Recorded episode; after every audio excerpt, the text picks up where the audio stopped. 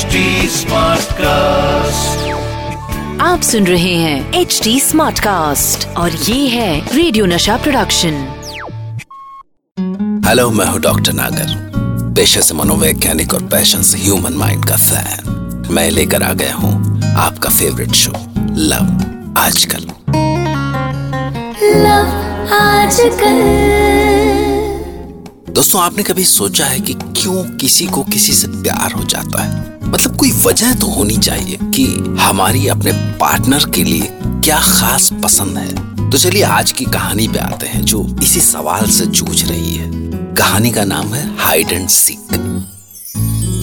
एक television channel की deputy sales manager Neerja Puri आजकल के यूथ से कुछ अलग नहीं थी। ऑनेस्ट हार्ड वर्किंग पैशनेट पर किसी कंपनी के लिए नहीं, खुद की ग्रोथ के लिए। हफ़्ते में पाँच दिन घंटों काम और फिर वीकेंड्स में सिर्फ़ पार्टी दरअसल आज के यूथ का टारगेट ही होता है कि जब तक एनर्जी है ग्रोथ करना, बहुत सारे पैसे कमाना। और इस बीच वो हर दो चार साल में कंपनी चेंज करते रहते हैं, जहाँ बेटर पर्क्स मिले या बेटर डेजिग्नेशन प्रोफेशनल लाइफ में नीरजा भी कुछ ऐसी ही थी, पर क्या वो पर्सनल लाइफ में भी ऐसी ही थी?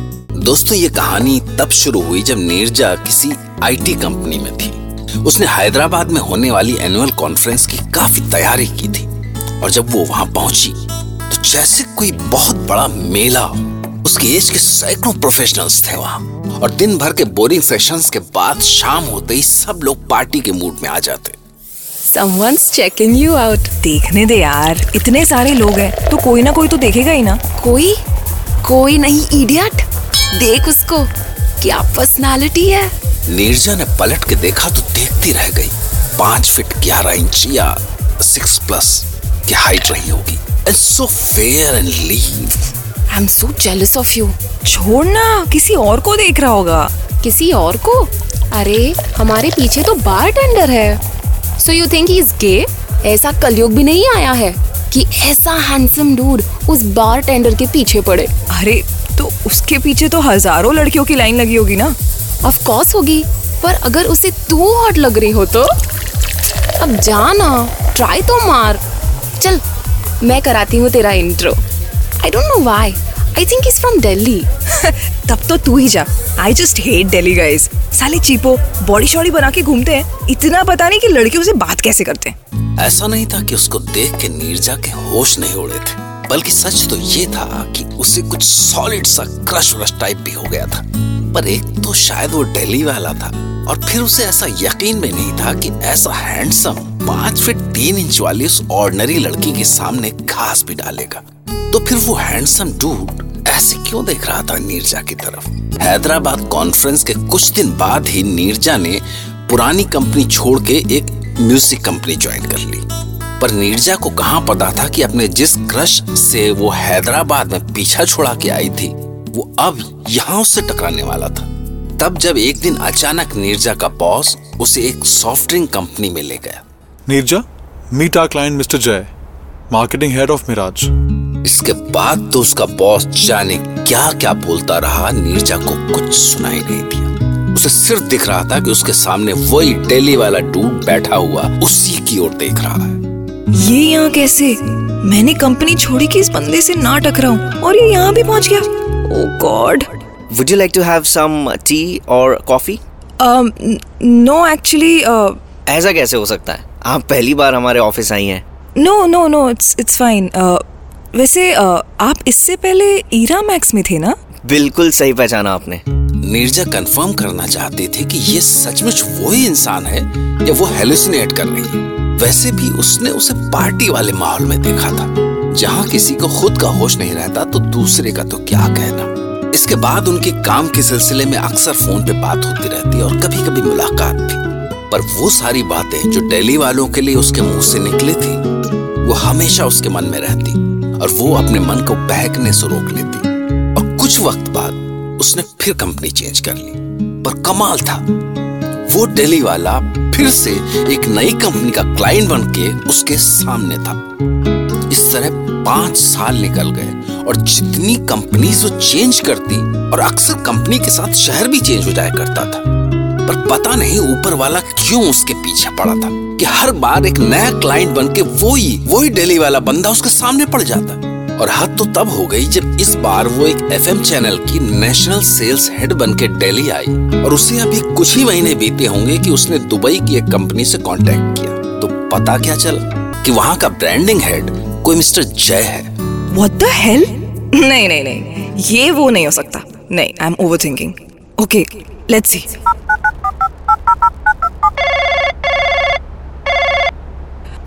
hi mister Jay? This is Neerja Puri from तुम्हारी आवाज़ पहचानता हूँ नीरजा। तुम वही हो? हमारे किस्मत में बार बार टकराना लिखा है यार। नीरजा हर बार जितना फॉर्मल होने की कोशिश करती वो उतना ही इनफॉर्मल होता। पर आखिरकार नीरजा को भी उससे इनफॉर्मल होने की ज़रूरत पड़ ही गई। जय यार मुझे एक बात समझ में नहीं आती। तुम्हारी इतनी बड़ी कंपनी है फिर भी हमारे चैनल में कोई बिज़नेस नहीं आता तुम्हारे यहाँ से। Can you do one thing Neerja? Let's connect on Skype शाम को मैं ऑफ़िस से फ्री होके तुमसे बात करता हूँ ओके एक बार तुम डिटेल में हमारी कंपनी की पॉलिसी समझ लोगी तो तुम्हारे लिए भी इजी हो जाएगा। नीरजा ने पार्टीज़ में जाना छोड़ दिया था और जय तो परदेश के अकेलेपन से परेशान था ही। तो अब वो अक्सर शाम को स्काइप पे बात करते, पर सिर्फ़ बातें ही करते कि क्या कर रही हो, मौसम कैसा है। आज तो बोर हो गया यार। मैंने नॉनवेज छोड़ दिया रियली पर फिर एक दिन अचानक जय ने उससे कहा कि वो मुंबई आ रहा है। क्या वो मुंबई एयरपोर्ट आके उसे रिसीव कर सकती है? Um actually you see uh, my um, okay okay wait i'm coming. पहले से ही बुरी तरह धड़क रहा नीरजा का दिल एयरक्राफ्ट के लैंड करते करते काबू से बाहर हो गया। क्या हुआ? तबीयत ठीक नहीं है क्या? No no no no i'm i'm i'm fine actually. Uh, चले? अ, कहीं बैठे कुछ देर? Okay let's have a cup of coffee शायद तुम भी नॉर्मल हो जाओगी। ठीक है चलो। पर जय का इरादा शायद उसे अब भी नॉर्मल होने देने का नहीं था क्योंकि इस बार उसने वो कह दिया जो नीरजा के ख्यालों में भी नहीं था। Neerja actually wanted to say something but I don't know how to say this will you marry me what? Sorry कुछ गलत कह दिया क्या मैंने? निकले ना तुम पक्के दिल्ली वाले? क्यों क्यों मेरे पीछे पड़े हो यार? ब्रांडिंग हेड हो तुम इतनी बड़ी कंपनी के। और शक्ल सूरत देखो अपनी हाइट देखो अपनी। अक्षय कुमार लगते हो तुम। अपनी आँखों से देखा था मैंने, जितनी लड़कियाँ मक्खियों की तरह टूट पड़ रही थी तुम पर। फिर भी मुझे क्यों बेवकूफ़ बना रहे हो यार? बेवकूफ़? अरे वो तो तुम पहले से ही हो। मैं क्या तुम्हें बेवकूफ़ बनाऊँगा? तुम्हें क्या लगता है कि मैं हर बार बाई चांस टकरा जाता हूँ तुमसे? अरे तेरा पीछा कर रहा हूँ इडियट सात साल से। वो तुम्हारी फ्रेंड है ना? वो प्रिया, उसकी हेल्प से।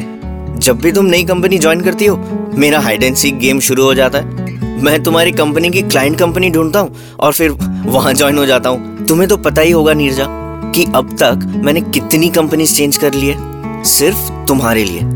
क्या हुआ? अरे क्या हुआ? क्या सोच रही हो? एक्चुअली मैं कुछ सोच ही नहीं पा रही हूँ। सोचो भी मत। हर आदमी पे स्टैंप मत लगाओ कि वो दिल्ली से है तो ऐसा होगा और मुंबई से है तो वैसा। काबुल में भी गधे होते हैं। और दिल्ली में भी। समझी?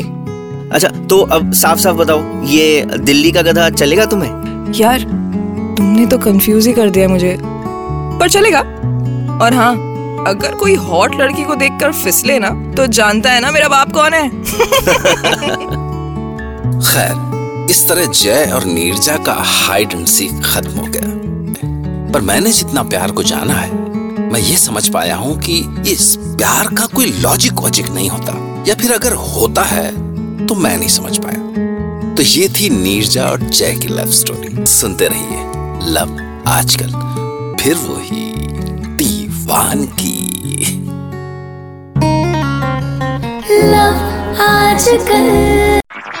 आप सुन रहे हैं एच डी स्मार्ट कास्ट और ये था रेडियो नशा प्रोडक्शन एच स्मार्ट Smartcast.